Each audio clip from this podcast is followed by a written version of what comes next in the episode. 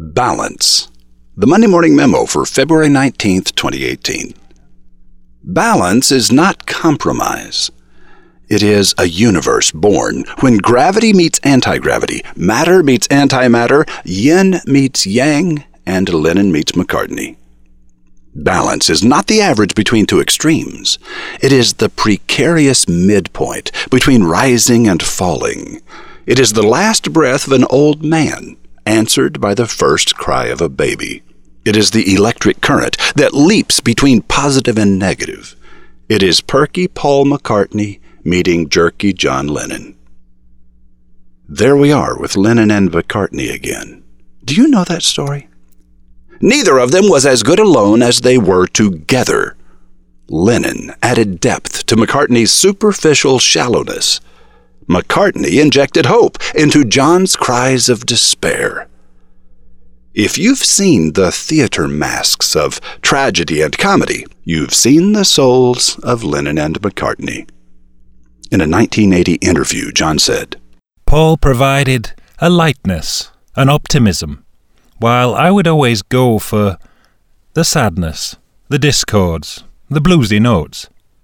Occasionally, they would weave together two half finished songs to create a hit that neither of them could have crafted alone. In one instance, Paul contributed the energetic passage Woke up, fell out of bed, dragged a comb across my head. to insert in the middle of John's whining complaint. I read the news today. But then came the moment when Perky Paul McCartney had to write a song of encouragement to a broken hearted five year old boy.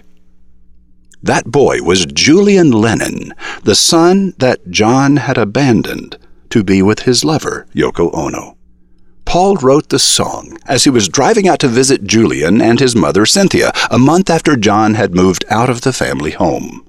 I started with the idea, hey Jules, which was Julian, don't make it bad. Take a sad song and make it better. But then I changed the name to Jude because I thought that sounded a bit better. When Paul played the song for John, he assured him that he would change the line, The movement you need is on your shoulder, because Paul felt it conjured the image of a parrot.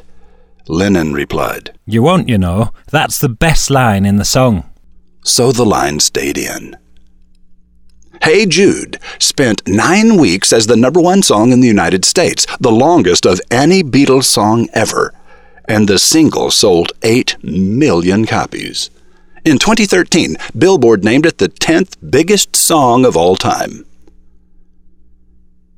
When you make room for someone who is essentially your opposite, you make yourself exponentially stronger, more appealing, and more effective. Your opposite can bring you gifts that no one else can give you. Your opposite can see what is hiding in your blind spot and bring it blazing to your attention. Your opposite is uniquely qualified to be your partner to the stars or your nemesis in the darkness. Your relationship with them will determine which of these they will be. Did you know you can choose to like someone, regardless of whether they have earned it?